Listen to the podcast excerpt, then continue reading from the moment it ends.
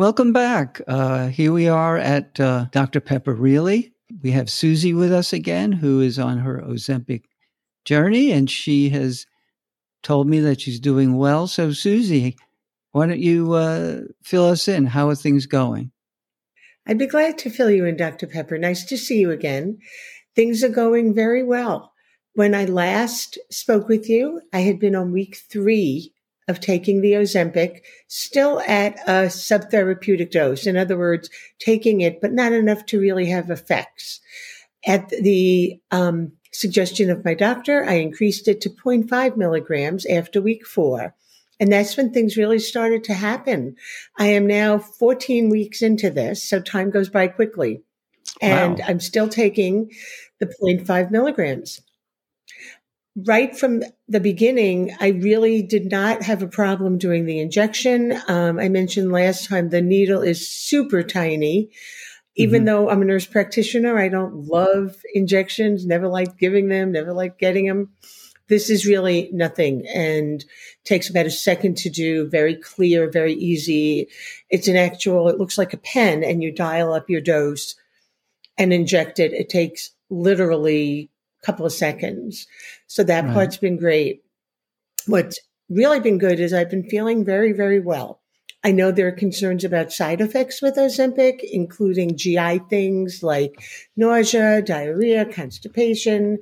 Um, and really, I've not experienced that. I did have one day when out of the blue, I had really, really intense heartburn and very uncomfortable to the point where I felt like almost like I had to lay down, which is not the right thing to do for heartburn anyway, but right, right. I felt really uncomfortable. That lasted through the evening, through the night, through part of the next day. I took a little Pepcid to help calm it down. It went away and it has not come back since. So, has that kind of symptom happened to you before where you've uh, had such bad heartburn? I mean, are you sensitive to coffee or something? Actually, yes. In the past, it has. I take medicine on a regular basis for heartburn. So it has happened in the past, but this was unusual in terms of the um, extent of it and the duration of it. Okay. So, um, but you said that hasn't come back again. You're pretty good with that. How about things like craving? Do you have that? That's been so interesting because as I talked about in the first one, that the first time we met, I love food. I love to eat. I look forward to going out. I look forward to having dinner with friends. I've still had the feeling of, oh boy, I can't wait to eat something, but not in so much in the craving way. That's been a really big noticeable change. So I'll still look forward I think last time I talked about having a muffin when having coffee with a friend. Right. I'll still think this is great. I'm going to have coffee and a muffin. I'll look forward to it. I'll order the muffin. But what I find is I eat like a third of the muffin and I'm full. And I take the rest home and I have it for the next day. That's a big difference as opposed to sitting down and saying, here it is. I'm just going to eat the whole thing. Right. I'm kind of glad about that. Mm-hmm. Um, because I did not want to lose sort of the pleasure I get from eating and food and all the socialization with that. Right. Have you noticed any uh, so change it, in uh, like change in your body shape? You know, people talk about their face getting thinner, or you know, they're losing uh, tone in their arms, or you know, things like that. Um, yes, actually, probably because I see myself every day. I don't notice it as much. A few people have commented to me that I do seem a little thinner. I can tell you, I weigh myself every week. And since starting this journey 14 weeks ago, I've lost 14 pounds. Terrific. And do you overall, do you notice that. how you so, feel, like your energy or anything? I do. I feel a little more energetic. And, you know, as you know, it's very reinforcing. So if you get on the scale Friday morning before doing the Ozempic, which is my routine, and I see, oh, I lost half a pound, three quarters of a pound, a pound, it's very motivating to want to keep doing and doing the things that may be working. I'm also okay. trying to eat a little bit healthier. Sure. Shopping the perimeter, like you said. Looking trying. for I'm getting carbs. to know the perimeters. We're getting to know each other more. um, and um, and you know, seriously, what I'm doing is if I'm in the supermarket, I'm not getting two kinds of cookies. Maybe I'll get one, and I'll notice I haven't even eaten them, or I've had one, and that's more than enough. Really, really amazing, huh? Okay, and you saw your doctor recently? So far, and what did, I did. What did I had my follow up with my doctor several. Um, I did, and it was a virtual appointment. What I did is I went to have lab work done about five days before the appointment, and there was improvement. My concern was the biggest concern was my A1C, which measures um, how your diabetes is going. And mm-hmm. mine was on the higher side, and it now went to went down. It went down to just above normal range, according to the lab that we're using right now.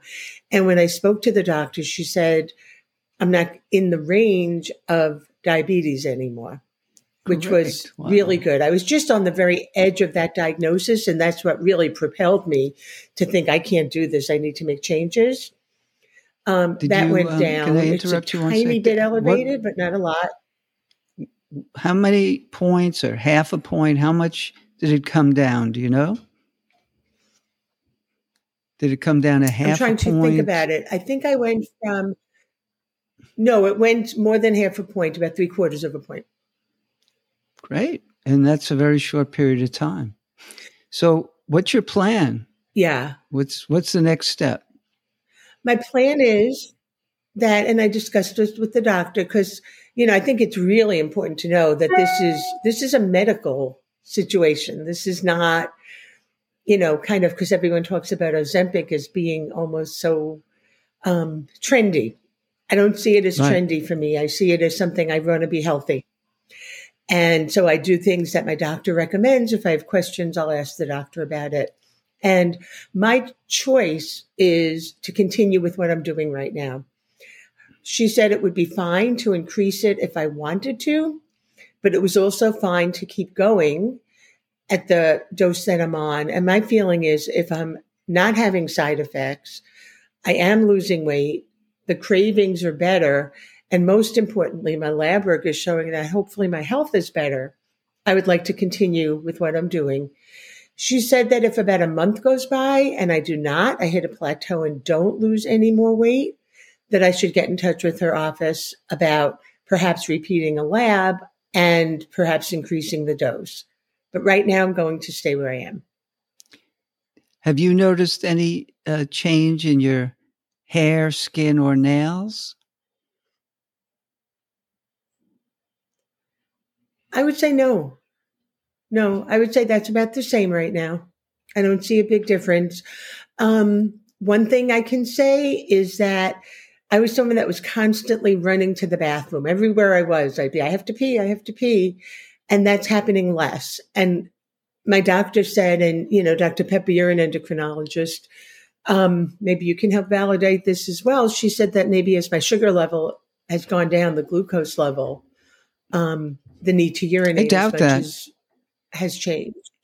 I, I wouldn't no? expect that. No, okay. not for the type of okay. blood sugar issues that that you had. But uh, maybe you're drinking less. Okay. You know, maybe you're eating less. coincidence. Yeah. Could be. Hmm? Yeah, it could yeah, be. That um, could be. How about your mood? Did did it affect your mood at all? I mean, your I mood seems pretty good. the only effect I see is yeah, is feeling very happy about how it's going.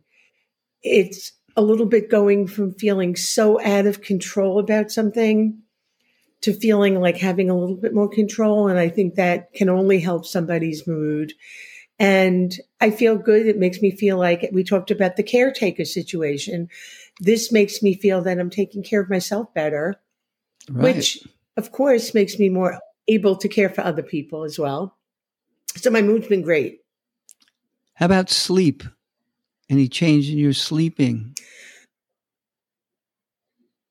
So far, I don't see a change. I sleep relatively well, so I don't see myself having a problem with sleep. I don't feel excessively tired.